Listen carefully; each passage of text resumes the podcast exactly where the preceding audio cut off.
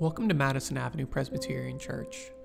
We hope this message encourages you and inspires you to serve God and your neighbor. If you want to learn more about our ministry, head over to mapc.com. If you're looking for a community where you can deepen your faith, we invite you to join us every Sunday at 10:30 online or in person.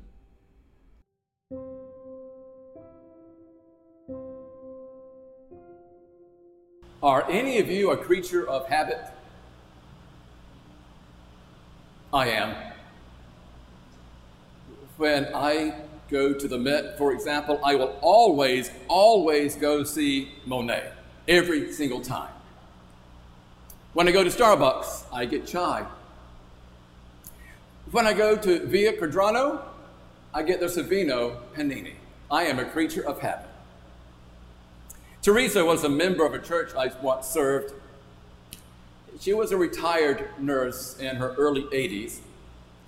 Teresa helped to open up the psych unit at the local hospital, and I suspect that on her free days she served as a Marine drill instructor.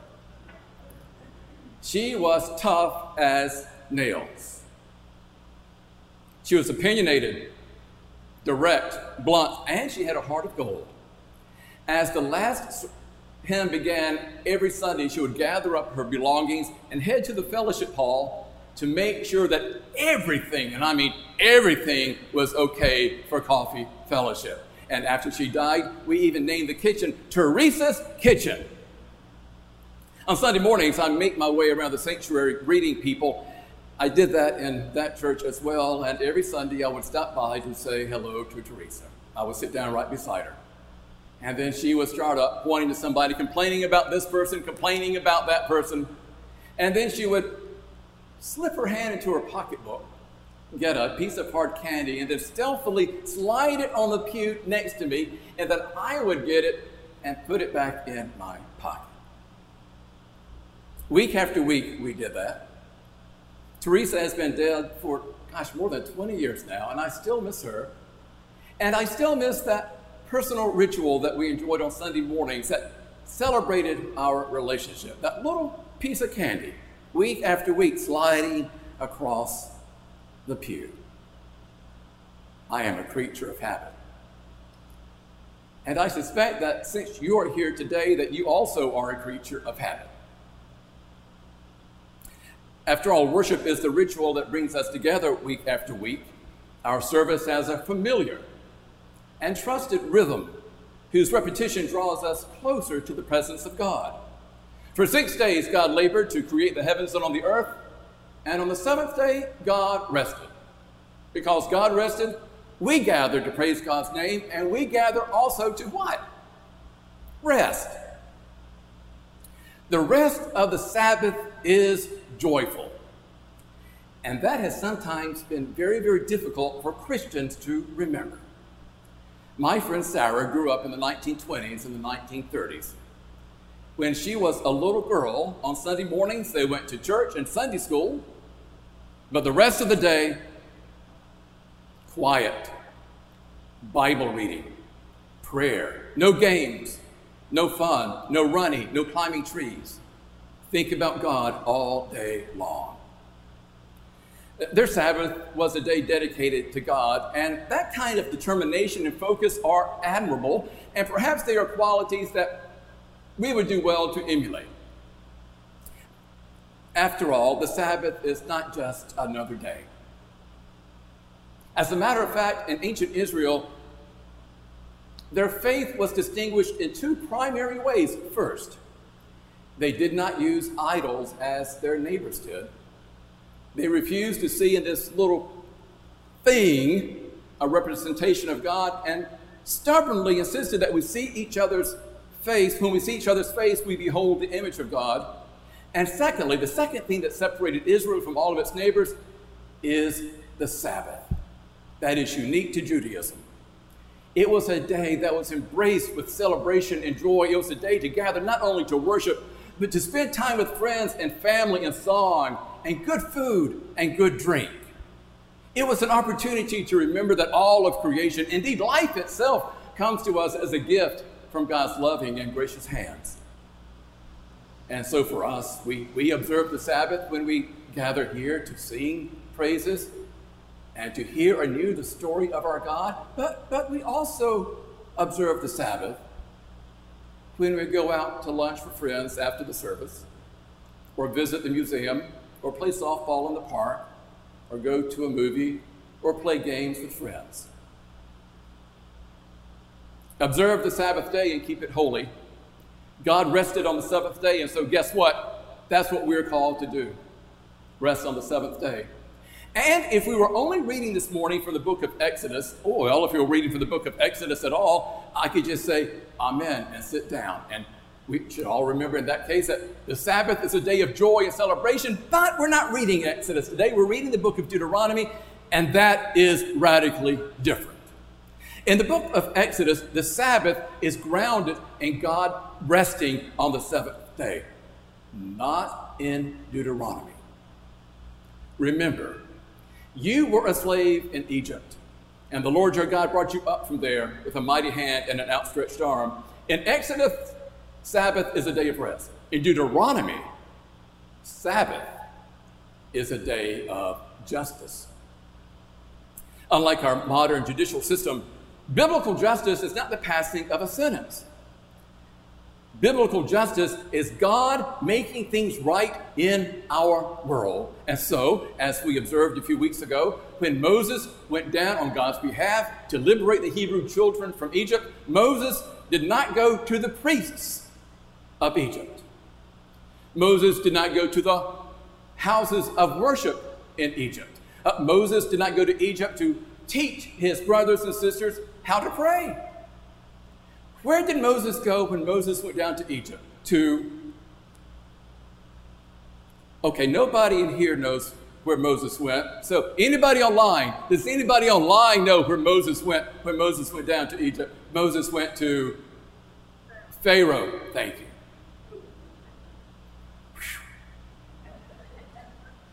Moses went to Pharaoh, the very citadel, the very center of Egyptian military and political power. He challenged and chastised the social and economic systems and practices of the empire. Moses did not go to Egypt to worship with his people as God's very mouthpiece. He spoke out on behalf of those who had been denied a voice, and Moses demanded change. Moses confronted the ruthless exploitation of the weak, the poor, and the enslaved, and Moses demanded liberation. In other words, in the Exodus event, God gets God's hands dirty and the dirtiness of the world. God interferes with the politics of the world, righting wrongs, releasing captives, feeding the hungry, challenging systems of oppression. No wonder Karl Barth once said that when we clasp our hands together in prayer, this is the beginning, the beginning of an uprising against the disorder of the world. In Exodus, the Sabbath is about rest. In Deuteronomy, the Sabbath is about God making things right. It is a matter of justice. And so, my friends, we observe the Sabbath when we get our hands dirty the way that God and then Jesus got their hands dirty, shattering the shackles of slavery, whether it's enslavement to an overseer in Egypt, or enslavement to addiction, or enslavement to poverty, or enslavement to a violent family or enslavement to a worldview that denigrates and dehumanizes those who aren't different. The church is called to be political, as God is political. And let us be very careful here. I am not at all suggesting, nor is Scripture suggesting, that we be partisan. But we are called to be political as God was political. Now, if you are anything uh, like me, that might that might not sit well with you. Uh, the fourth commandment really makes me uncomfortable.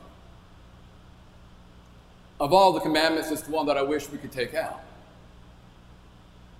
Because this reminds us that our God is annoyingly disruptive and tenaciously political because God is stubbornly committed to shalom for all people.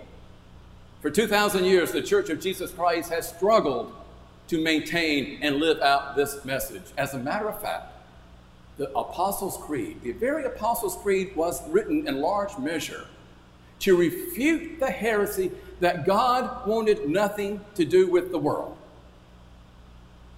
The monastic movement of the fourth century was a rejection of a church that had aligned itself too easily and too comfortably with Rome.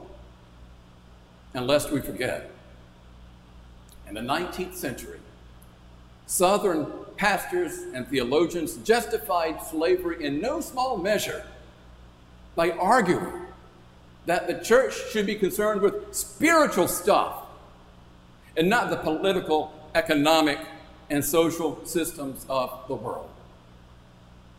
Which helps us understand that when some slave owners allowed their slaves to go to church or read scripture, they were not allowed to read the story of the Exodus. When we spiritualize and individualize God in this manner, we are left with a lifeless idol that does nothing more than sanction life as we want it to be. This is a polite and passive God who walks with us and talks with us and tells us that we are his own, but never summons us to confront the Pharaohs of the world, never challenges us to demand change in the world, never asks us to liberate in this world our brothers and sisters held captive to cycles of poverty, hate, privation, and violence. And so we come here. Reluctantly, perhaps, but we come here either in person or online. We come here to praise God and to hear the story of this scandalous, annoying God who interferes in human existence again and again and again. And here's the primary point we worship a God who dares to intervene in human history because our God refuses to stand idly and passively by while we hurt and while we hurt one another. And so we observe the Sabbath day when we gather as a community. We observe the Sabbath day when we sing praises to God. We observe the Sabbath day when we teach English as a second language. We observe the second commandment, the fourth commandment, as well. As maybe you know, we join with our brothers and sisters in Africa to provide wells of clean, safe water for our brothers and sisters in need. Whenever we reach out to make a difference, to help someone, we are observing the Sabbath, and we are being political as God is political, seeking to alleviate suffering in the world. And sometimes, believe it or not, sometimes even a group of women who gather weekly for prayer is an example of the wonderful, wonderful power of the Sabbath. Her, her name is Jan. Jan had three beautiful children. And every Sunday in that church, Jan and her three children sat on the back on my left, all smiles. And yet their smiles concealed a horrible secret. At home, Jan's husband was emotionally, verbally, and occasionally physically abusing Jan. I found out about it. And I thought about her every Sunday morning when she sat in the back behind all those smiles. I knew what was going on. It's the same thing that goes on too many times in our society. In one church I served, I was there so long that I discovered after visiting everyone over a number of years that at least at least 10% of the women in that congregation had been in an abusive relationship. Most of the times they don't have most of the time don't, they, they don't have the it's not just the courage but it's the sense of self and the financial and emotional network and security to be able to get out of that prison of abuse and so I asked three other women in the church to meet with Jan weekly to pray. And they met in my office Tuesday evenings. They would get together. I wasn't there, they were there. And they simply listened to Jan. And they tried to help Jan to realize that she did not have to put up with that, that indeed she had a choice. And they prayed for Jan week after week until the day came that she actually summoned the courage, tenacity, the love for her family that she divorced her husband. It doesn't happen often enough for women trapped in that situation. And I don't want to mislead you. This was not neat, neat and nice and tidy by, by any means. It was messy, as most of human life is messy, but she had at least, uh, with the help of those three women broken that cycle of violence in her life. Even three women gathering together to pray.